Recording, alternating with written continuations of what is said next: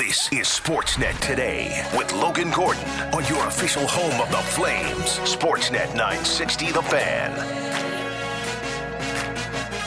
Foley, and he'll back it up to the blue line to Zadorov. Ten seconds left. Zadorov to Kadri, out in front, and it's knocked wide of the net by Lindholm. Here's Stone to Toffoli with a shot off the heel of his stick, and time runs out on the Flames at Bridgestone Arena in Nashville.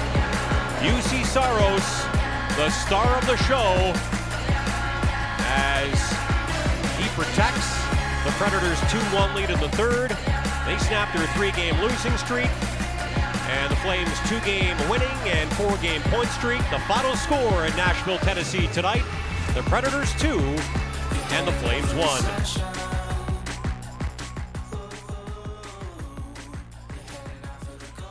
Flames end their five game road swing with a 2 1 loss last night in Nashville.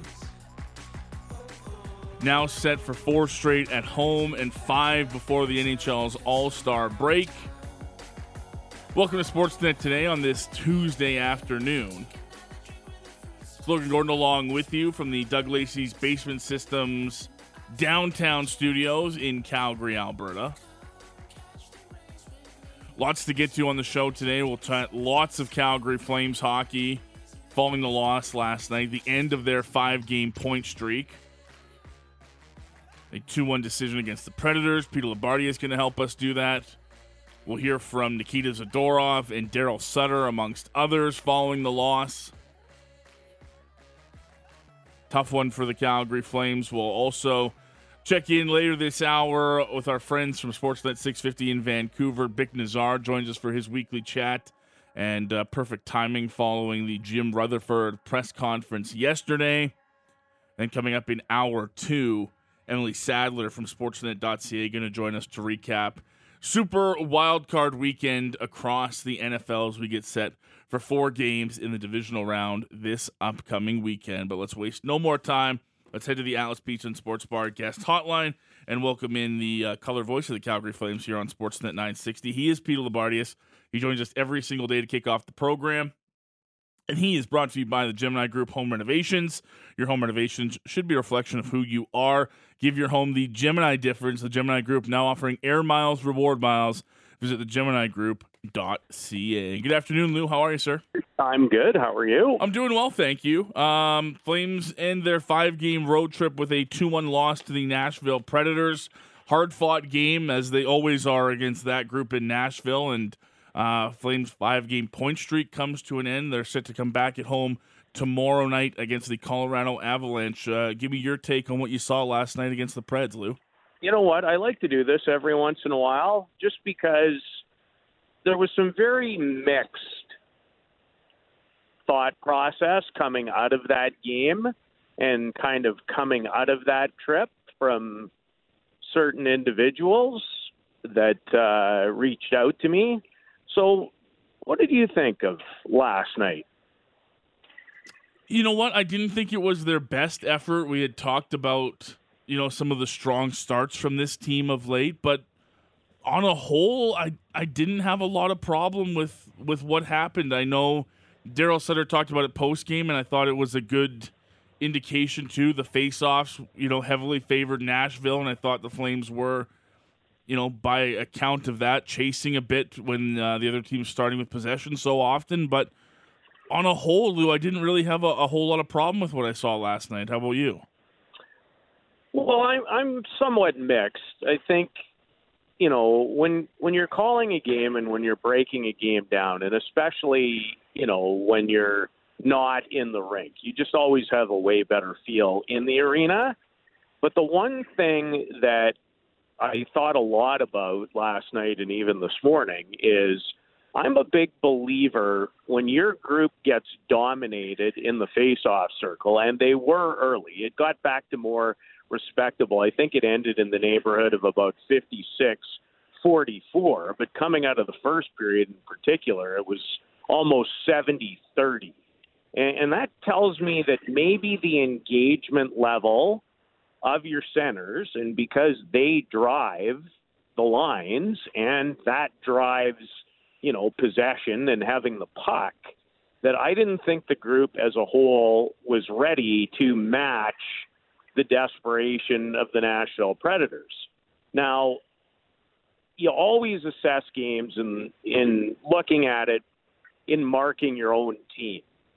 But I don't think sometimes you can miss the fact that they play another opponent. And I thought, especially in the first half of that game, Nashville's details, the pace they played at, um, their ability to win face-offs, win board battles, limit the Flames. I thought they played a whale of a probably first two periods. So were the Flames at their best? No, they weren't at their best. They got to a better place in the third period, and as we know, um, with a bit of a break on a video review, maybe that game gets to overtime and you come home with even one more point. But it was the start, and I was a little worried about the start, end of a trip in Nashville. You know, a a big win in Dallas, a little extra time on your hands. But that would be my assessment now that I've had more time to to really think about it and and watch a few more aspects of it.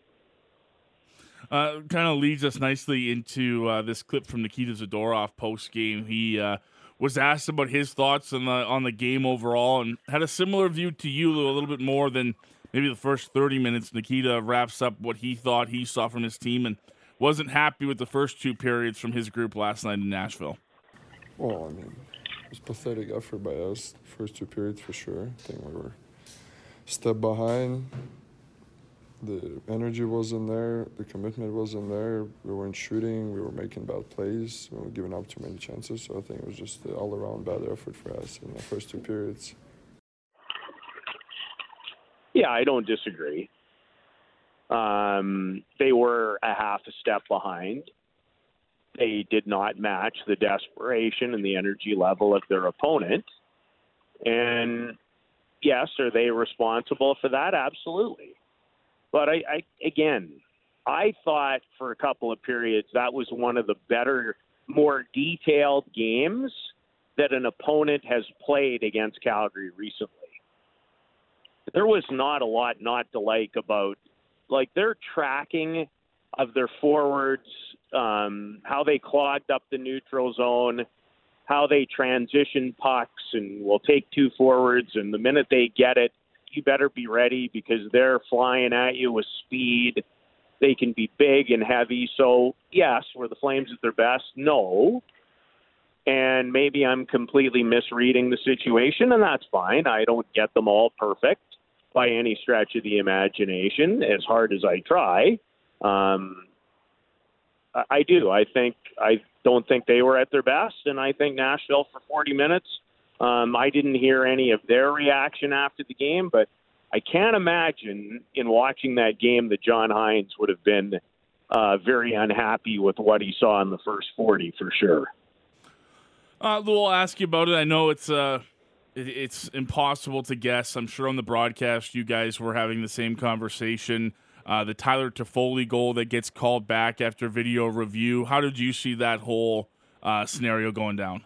You know, the best way for me to answer it is when you get an opportunity, as we did last night in our room where we do the games on the road, to see a number of different angles and certainly everything that, you know, the TV people had to offer up. Um, frankly, from one angle, it did look somewhat like a kicking motion. From another angle, it did not. And so I found myself being very torn.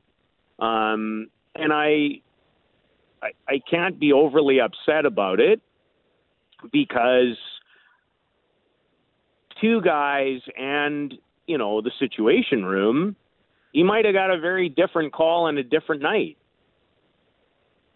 The referees called it a goal on the ice, which you would like to think after you know, a few minutes of consternation, does that really and, and that's the only thing and, and maybe I'm more um, in tune with this, even because of some of the international hockey I watched in the last week, where my only thought about reviews is how long do you need to look? Now, if you're getting more angles, that's a different story. Mm-hmm.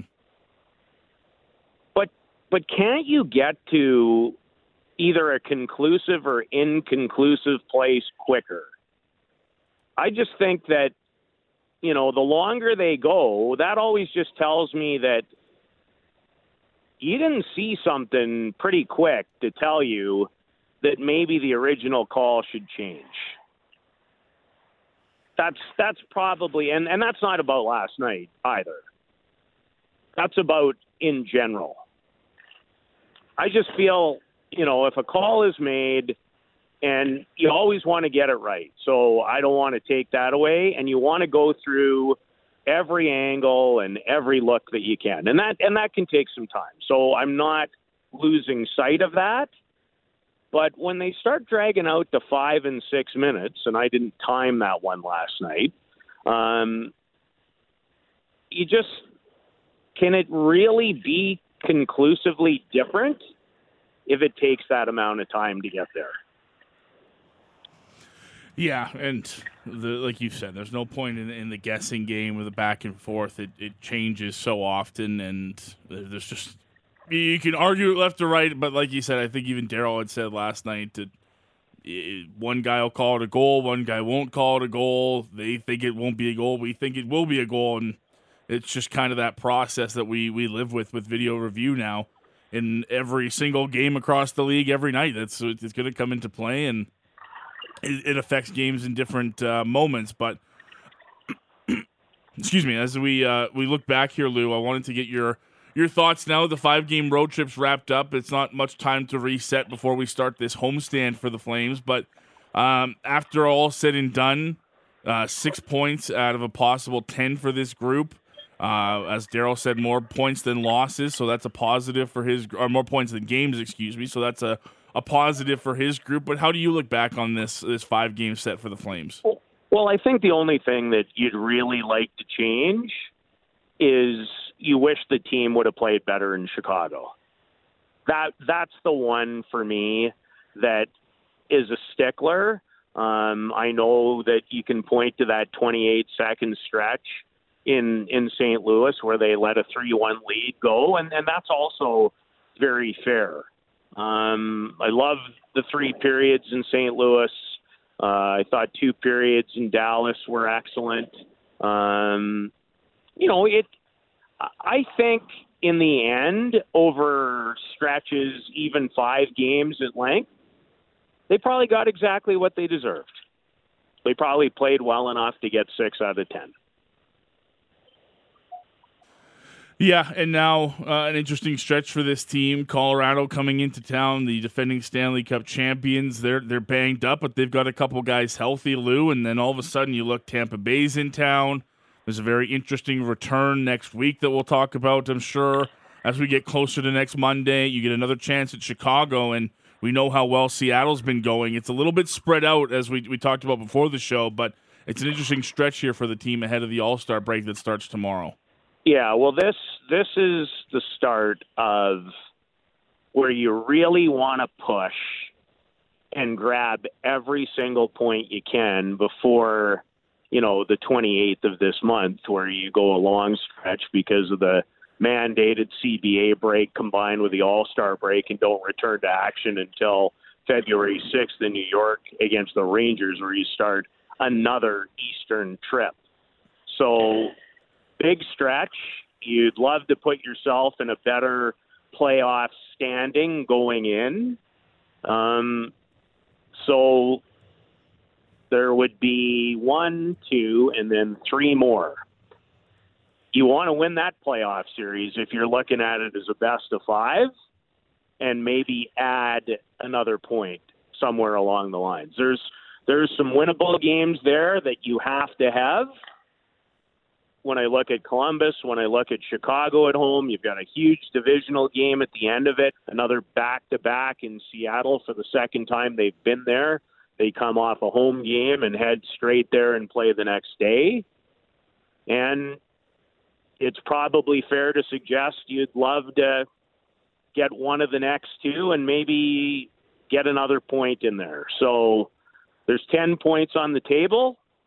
I think seven would be a great number going into your break. Uh, I wanted to ask you about Adam Ruzicka. Uh, 750 of total ice time last night. Does he need a, a bit of a reset, you think? Probably. Probably. That game became, I thought, a little too much for him and even Walker Duehr, who I really had liked in his, you know, first few appearances on that trip.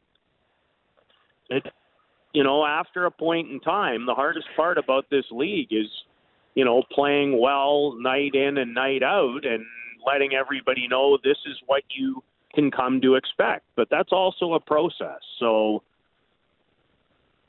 could he end up with a reset? Yes. But the other part about your growth and trying to get players to a better place, Logan, is you have to allow people to fight through those situations. And in a lot of cases, what that really boils down to, especially where the Calgary Flames are concerned, is the leash for Daryl Sutter. And he isn't unlike anybody else in this regard. When you see a lot of promise and a lot of value in people, in regardless of the situation, whether it's their business, our business, or any other business, you're going to let the leash hang a little longer. When maybe you're not as big a fan and you're not getting the progression you want, then it becomes really tight and short. But in this case, you know, there's not been very much production. The role, rem- remember, though, has changed when he was collecting a lot of those 20 points that he has this year, he was up a little higher in the depth chart. For me, there's no room for him there right now with how those groups are playing. So it's a great question, and it'll be interesting to see if there is any potential for some change where he is concerned. And then you always have to take in account – if you're looking to make a change, who are you playing against? Where do you need your strength? And how might somebody else new, i.e., Jakob Pelletier, mm-hmm. factor in depending on situation, opponent, style, and what you need from your team? Yeah, it's an interesting one. I think a lot of people curious too about about Jakob Pelletier, and you know, as we've talked about a lot, you know, some people frustrated with his lack of usage. Sometimes the reward Luke can be coming up and saying, "Hey, look, here's a, a look at the NHL at a professional level. Here's an NHL paycheck for an extended period of time." There are some benefits to to Jakob coming up. I'm not saying that I I don't want to see him in the lineup. Obviously, I'd like to see him in, but it's not all doom and gloom with him not getting in on this five game road trip. No, I mean you again find yourself in an NHL environment with NHL veterans. There are lots of guys on this team to look up to in terms of habits and commitment and consistency that you should try to, you know, emulate in many ways. Lots of good leaders in that respect. But you're still in the business of winning hockey games. And you know, it, it's it's interesting because there's always a great want from the outside to look at new people when things aren't perfect. But if you put on a coaching hat for a second and take your fan hat off, it's way easier to potentially take a look when you're in a much better situation in the standings. Because it isn't then necessarily life and death. You can maybe allow somebody to make some mistakes. You can give your trust leash a little longer rope. It's different when you're in this kind of a race. So unless you are 100% con- like convinced as a coach that you're going to make a move that's going to upgrade your group, I think it's for me personally because I have a tendency to always look at it that way rather than the other way.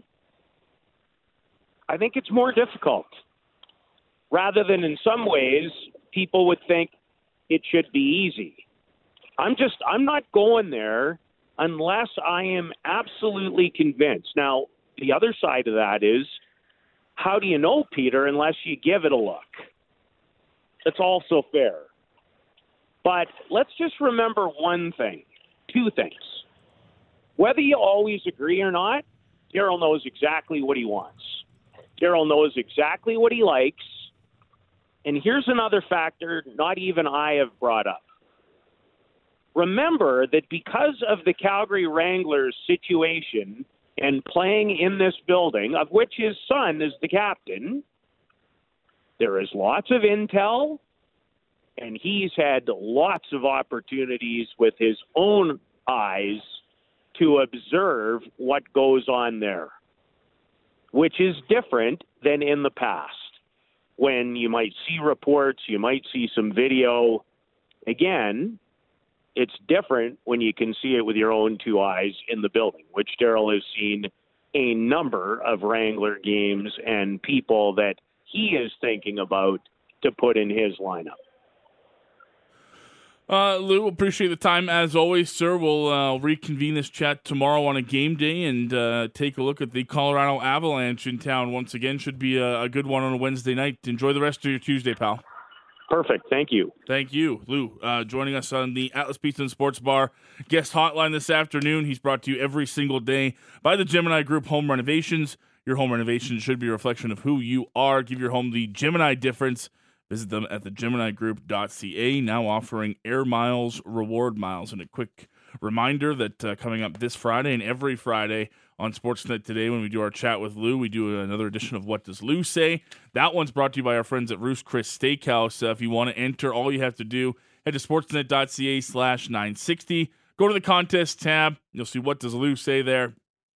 Submit a question for Peter. If we answer it on a Friday, you can win a $200 gift card to visit our friends at Ruth's Chris Steakhouse and a pair of lower bowl seats for an upcoming Flames game. And I don't know exactly how the timing works out, but I mean, if you look at the calendar, uh, Friday, okay, there's a game against Tampa Bay coming up on the weekend. There's a couple games next week, an interesting one um, on Monday. There's lots of uh, interesting probabilities with what does Lou say coming up on Friday. So have to get your questions in. You can't win if you don't submit a question.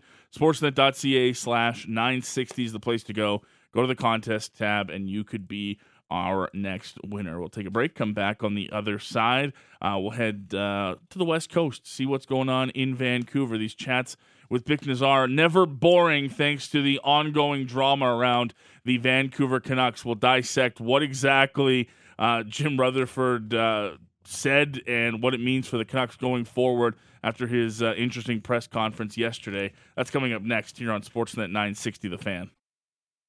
You're listening to Sportsnet today with Logan Gordon on the home of the Flames. Sportsnet 960 The Fan. Welcome back to Sportsnet today here on Sportsnet 960. It's Logan Gordon along with you. And I've said this a couple of times now that we've had this uh, our next guest on a few times here there's just always something happening around the Vancouver Canucks that makes these chats so easy. Not that you don't prep, and not that you don't get ready for it, but there's just always something right on the, the tip of your tongue that you're ready to talk about. And it's certainly no different this week when we bring on our Tuesday regular here on the program. It is Bik Nizzar joining us from Sportsnet 650 in Vancouver. And Bik, uh, look, whether it was talking about Bo Horvat getting traded or the, the teams getting chanted, you know, sell the team, whatever it is, these chats just sort of make themselves happen, and that's what I love about our chats. I, I was having coffee with a buddy of mine last week, and he was, you know, big Canucks fan, and he just talked to me. He's like, "Are you guys just going to talk about Bo Horvat for the next two months?" And I said, "Have you not been paying attention for the last eighteen months? Something will happen in the next week and you will lose your mind and forget we had this conversation. That like, oh, it's gonna be boring for the next two months. No, no, no, no. It's exciting every week here because something's bound to happen. Uh, and the latest happening is Jim Rutherford uh, coming out yesterday in a media conference, um, initially to to discuss the the findings and the review of of Quinn Hughes' comments about the handling of Tanner Pearson and his injury and that was was interesting in its own. But then the doctors split off, and Jim goes to to take every question that the media has for him. So. Bik, it was about 40 plus minutes long yesterday of Jim Rutherford speaking to the media. We'll get into some of the, the specifics of it. I'm curious to get that from you. But just as a whole, what did you, you make of what you saw yesterday? the the prior takeaway that I had, and, and outside of like direction of the team and everything like that, and and maybe it's just prisoner of the moment, and, and you know, guys like us in the media, we're always sucker for a, a certain level of transparency and honesty and a good press conference. But I couldn't help but come away from that in a certain level of admiration of how much confidence Jim Rutherford has. Whether or not you want to agree with the plan or whatnot, but there was no way to step away from that and saying, especially in contrast to the previous eight years with Jim Benning, there was it was difficult to not come away from that and saying that is a confident guy who a really believes that they can pull off what they intend to do. You can look at some of the things and, and the reports that are coming out here, and you know Rick Tocchet coming potentially coming in, and you know I, we were talking about the post game, so and and I kind of said it just feels like you know, their GM search went to the Pittsburgh guy. If they make a coaching change, it feels like their coaching search is going to be the Pittsburgh guy, and they're betting on their Pittsburgh model, which is fine. Like I get it. Like there's a certain level of who you know rather than what you know. And it, it comes off with a little sense of hubris, I guess, to say, hey, what we did in Pittsburgh absolutely going to work in, in Vancouver. But then you listen to him talk, and it's man, it's it's it's hard not to be blown away by the level of confidence that he's going to have in, in what they can pull off. I don't know if this has always been the narrative since the the front office changes, but it certainly struck me yesterday more than it ever has, Bik. And I'm curious if you agree or not. This is Jim Rutherford's team, not Patrick Allvin's. Uh, I'm not sure if I totally agree with that. Okay. Um, just because I like Jim himself has been on record talking about that he's separated from the day to day, that he he's happy to share his opinion and be involved in, in, in the discussions constantly. And is there a certain outlay of vision presented from Jim Rutherford to down towards Patrick Allvin? Sure, but as far as the day to day operations, I still very much get the sense that it, it, it's Patrick Allvin on the wheel. Jim Rutherford may have just designed the car.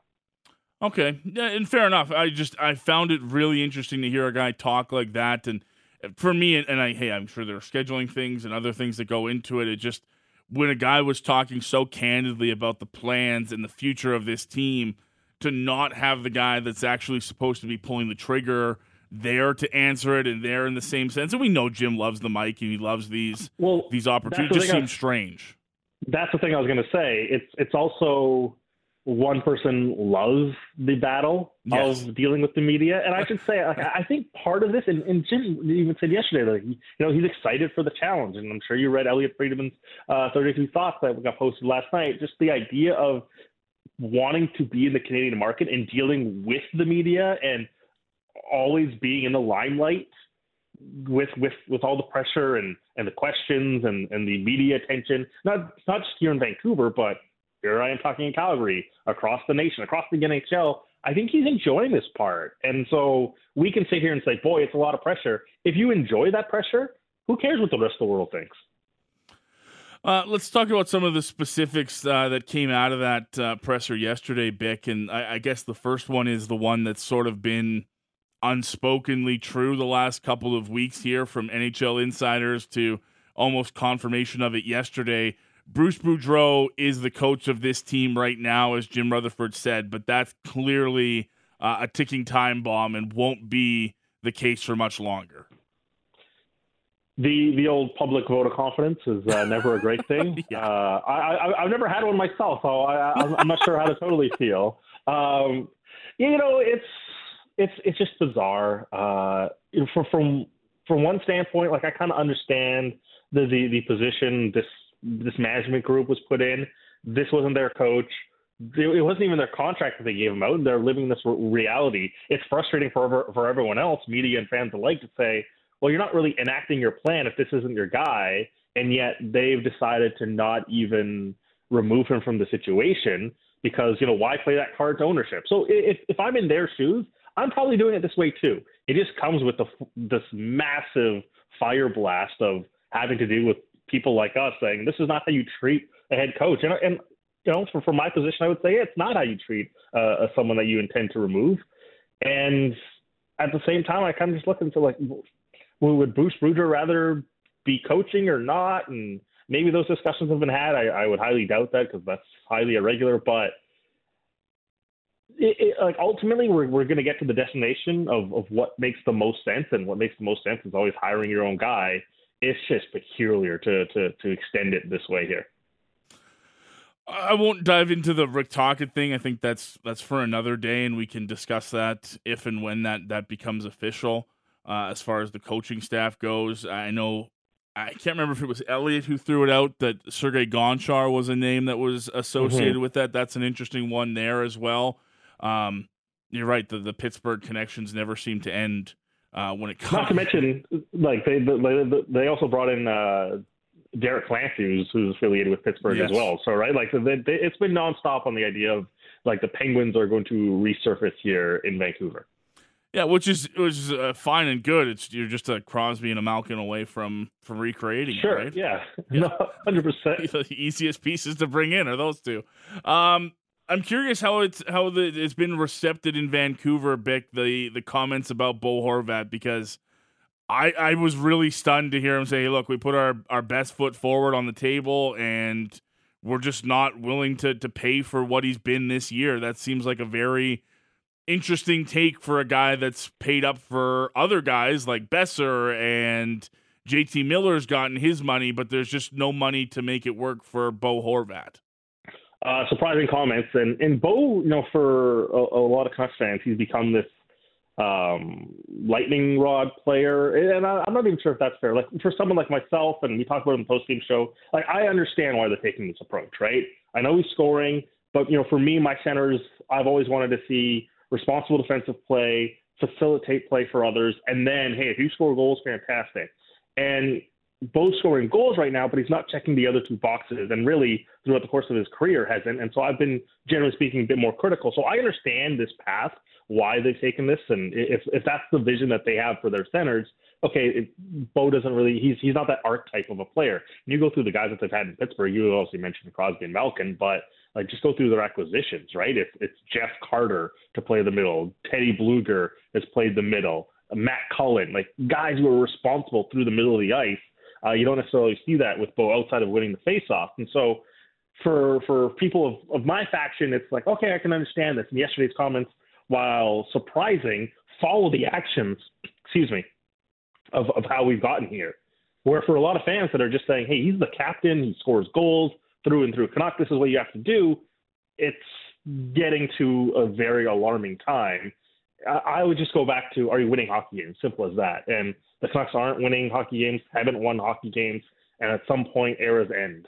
And it's it's odd and it sucks uh, for for fans of Horvat and fans of the Canucks, but such is the reality when you don't win games. And I, I liken it to you know what the Raptors did with DeMar DeRozan. You can be through and through a a Raptors fan, and DeMar bled for the the Raptors. At the at the end of the day, you got to make what's be- the, the decision what's best for your franchise, and it, it was reward for the Raptors. And here in Vancouver, you you have to push towards greatness, and if someone's not doing it for you, the decision gets made for you. I assume that probably leads you to feel like a trade feels more likely than ever at this point for Bo Horvat. Yeah, and I almost just wonder because you know there's been some commentary, you know, myself included, just the idea that there would be another chance to go back to his camp and say, "Hey, let's try to make this work." Given the context of what he said yesterday as well, I almost just wonder if that's performative. Because why play the hand in January of, "Yep, we're done. Send in your best offers," and does that devalue your best offer? I, I, I sure I'm sure between now and uh, March 3rd or whenever uh, the, the, the transaction goes through, there'll be one more conversation. Uh, how extensive will that conversation be, though, outside of, hey, we've kind of done it. Have you changed your stance? we can adjust the money marginally, but we have our opinion of where you are. You have your opinion of where you are, and you're having such a fantastic season. You're going to be the person that catches in big time in free agency. Uh, it, it just feels like Rutherford and company are kind of making that bet of if you produce this, if you produce this season again, sure, that's our bad. Uh, we're we're betting against that happening. Chatting with Bik Nizzar, a regular Tuesday chat uh, from Sportsnet 650, Canucks post games with Satiar Shah, and of course, uh, host of the People's Show on Sportsnet 650.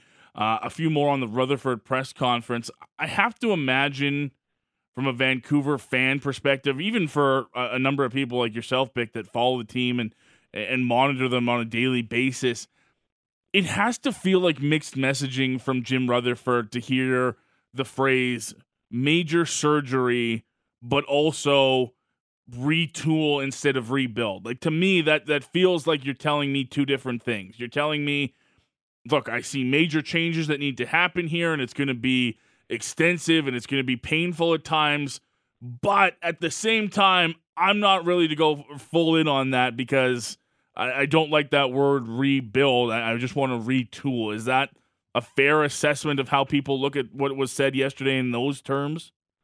Yeah, I think that's how people are taking it. But you know, the point I've been making since November is like, who cares what we call it? It, it the actions are what it looks like.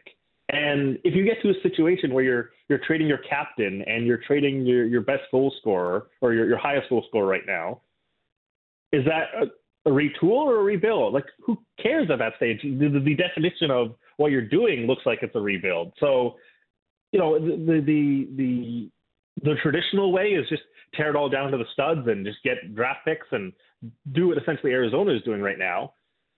But as he detailed yesterday, like there's elements and risk in every plan, right? Just because you want to do the long term rebuild, you're not ensuring success. What you are ensuring is everything is in our control. Where if we're getting first round picks, we are the ones making those selections and we are the ones fostering in our environment. That's another bet that our environment is pristine and we're going to get all the processes right. And by year six, year five, whatever timeline we'll put on it, we're going to get it right.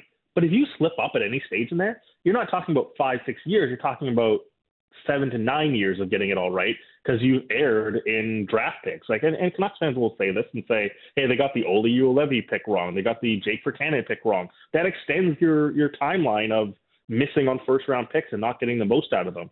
And then you do it the other way and say, well, if we want to acquire, as you mentioned, like 22 year old players or sub 25 was the the the age he used uh, yesterday. If you're missing, like there's risk in that, but it's all external risk because you're taking someone else's development plan and trying to inject it into yours. Is there benefits in doing that? Yes. Is there risk in doing that? Of course. But there's risk in every plan, no matter which way you want to slice it. And I think that's the point he was also trying to make yesterday too. Uh, and last one on the uh, the Rutherford presser and what we heard yesterday when uh, it was the most quoted one I think of the entire press conference, and that was the the line of "I thought we were tanking." When he says that, Bik, who is he talking to? Is he talking to to Bruce Boudreau? Is he trying to get a message through to the players? Is it is it just all of the above, or is that just in your mind how he looks at what's happened this season? I, I kind of thought it was a joke, uh, to be honest. And uh, you know, if, if we really want to dissect it, I would say a little bit of everything. And I think it's a recognition of, yeah, this didn't work this year. And I think they're like mostly, I should say they, it's mostly the management group. They're the ones with the most job security out of out of anyone, right? They're the freshest ones. The players have been here for a while. That's become a bit stale. They haven't committed to Bruce Boudreau, so he's a bit uh, not living on stable footing. So when you're Jim Rutherford, you can approach this, and you know, when you're Patrick Allvin, you can approach the season and say, "Look, whatever happens, happens. We, we haven't built this in our vision quite just yet." And he tried to kind of make a joke earlier on, and he kind of laughed, but it didn't seem like nobody else did. And then I just wonder if that one in particular was another attempt at a joke, but he didn't kind of chuckle with it. But you know, for for for their team building process, if they finish 27th yeah, it's a disaster for this year and, and it's worth critiquing. But is that bad for the Vancouver Canucks? Not really. Whereas some other teams, like if, if Nashville misses the playoffs, that's bad. They traded for Ryan McDonagh. They're trying to make the playoffs. The Islanders trying to make the playoffs. The St. Louis Blues trying to make the playoffs. Vancouver, it's like it's nice to make the playoffs, but ultimately, if you end up with the fifth best lottery odds, that's not a bad outcome. And and they're they're naturally losing games. I think that's kind of the the joke he was trying to make. It's tank or losing games, whatever you want. The Canucks are getting zero points a lot of nights. Last one on the Canucks before we move to uh, a couple of different topics with you. I'm curious how it's been the last couple of days in Vancouver. Haven't a chance to play yet, but they'll be back in action tomorrow. What's the, mm-hmm. the sentiment been around the team since uh, Gino Odjick passed away? Yeah, no, that was a, a sad one on Sunday. Uh, fans in the postgame show, a lot of outpouring of uh, emotion because he's been such a iconic figure here in Vancouver, and it, it goes with you know so many different uh, players that that play that role.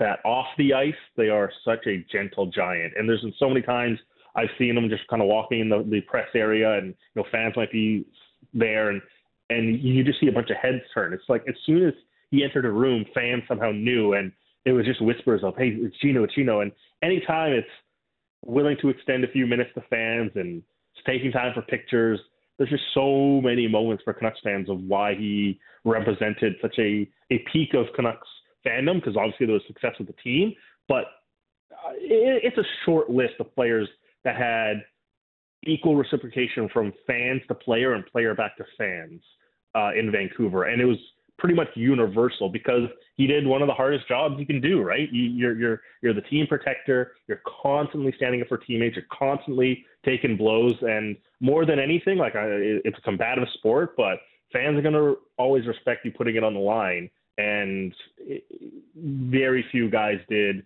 uh, more than Gino in the Vancouver Canucks uniform, if any.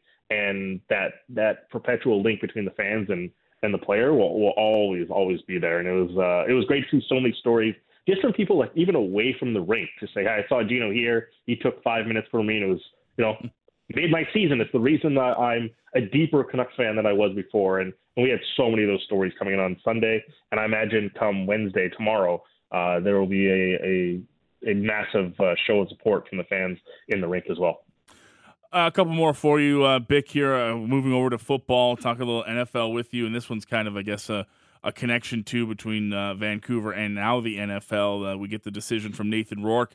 Uh, he signs a three-year contract with the Jacksonville mm-hmm. Jaguars. He's taking his one CFL season and heading into the NFL. Now, what did you make of his decision to to go to the NFL, and I guess in in turn sign with the Jacksonville Jaguars? Yeah, I thought he made a great decision. Um, well, obviously, look, the, the decision to go to the NFL, a chance to, to, to make the money, uh, make that jump, and if, if the door's open, you can always make the, the, the return. Uh, I thought he made a great decision, I, and I think he, he's either just wrapping up with media here in Vancouver. He, he spoke just a little while ago. I, I haven't been able to check it out, but you know, it, it's a great spot because Jacksonville doesn't have a backup quarterback next year, so Okay, do they draft one? Do they sign one in free agency? Either way, there's a path to competing for a backup spot. You're not relegated to the practice squad or anything like that. So that's fantastic.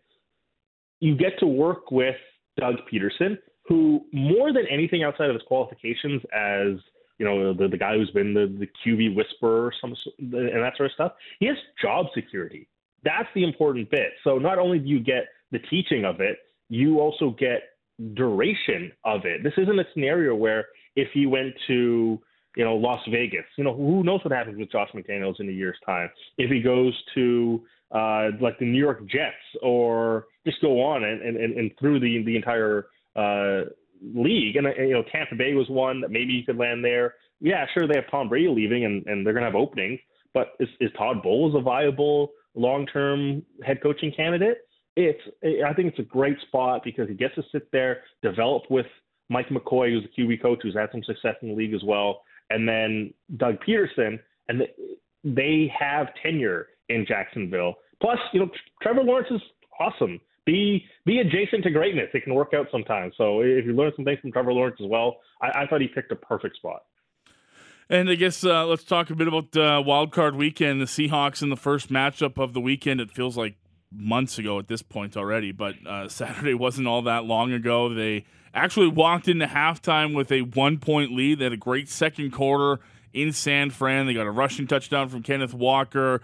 Uh, Geno hit DK on that massive 50 yard touchdown pass. And uh, for a second there, I wonder if Seahawks fans were thinking maybe we're in it to win this thing, but 49ers had different plans, especially when it came to the fourth quarter, Bik. Yeah, it was the fumble, right? Like the fumble turns the game, Yeah. and they got they, they- look. They got it late into the third quarter, and they score on that play. Like even a field goal in that spot, right? You're looking at 23-20, and you're still in this game.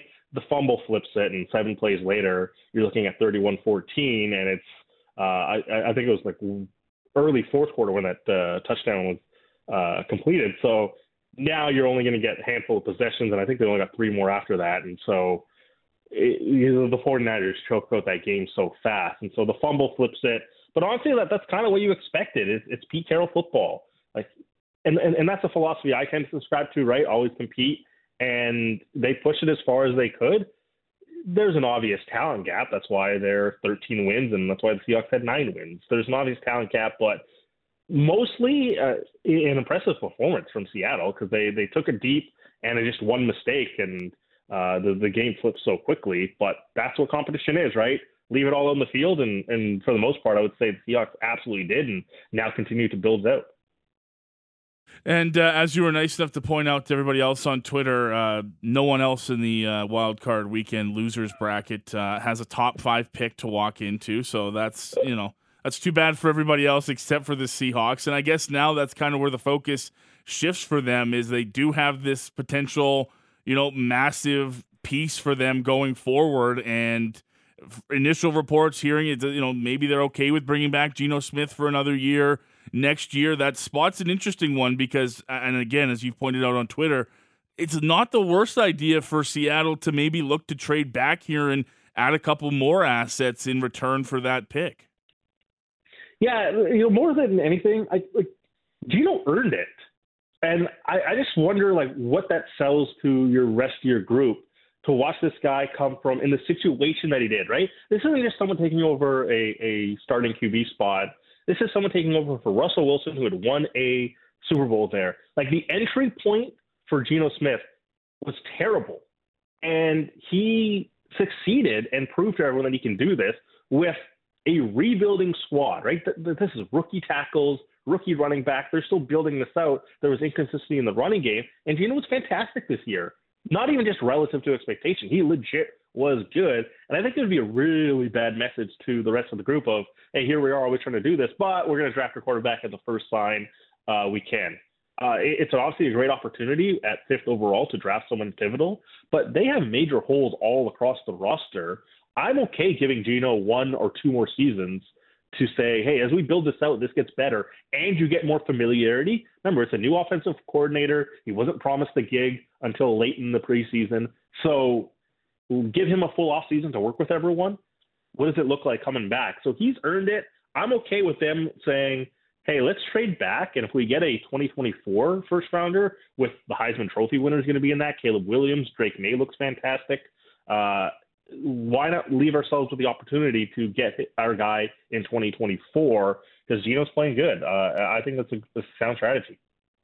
Uh, last but not least, uh, other than the Seahawks, biggest takeaways from wildcard weekend? Uh, the Chargers remain unserious. Uh, Okay, thanks, Bik. We'll, uh, we'll talk to you later. Appreciate you uh, coming on. Thanks so much. You're a Chargers guy? Yeah, unfortunately. Look, I I, want to love the Chargers. We were having a laugh about this in our office. Like, Yeah, so do, so do I, Bik. So do I. We oh, it's like the baby blues. You got Justin Herbert. It's in L.A. Like, there's no reason to not want to love the Chargers. And yet, how does this keep happening? Like, I, I saw a funny tweet. It's like uh, from from a Falcons fan. It's like I, I'm a Falcons fan, and I don't know how Chargers fans do it.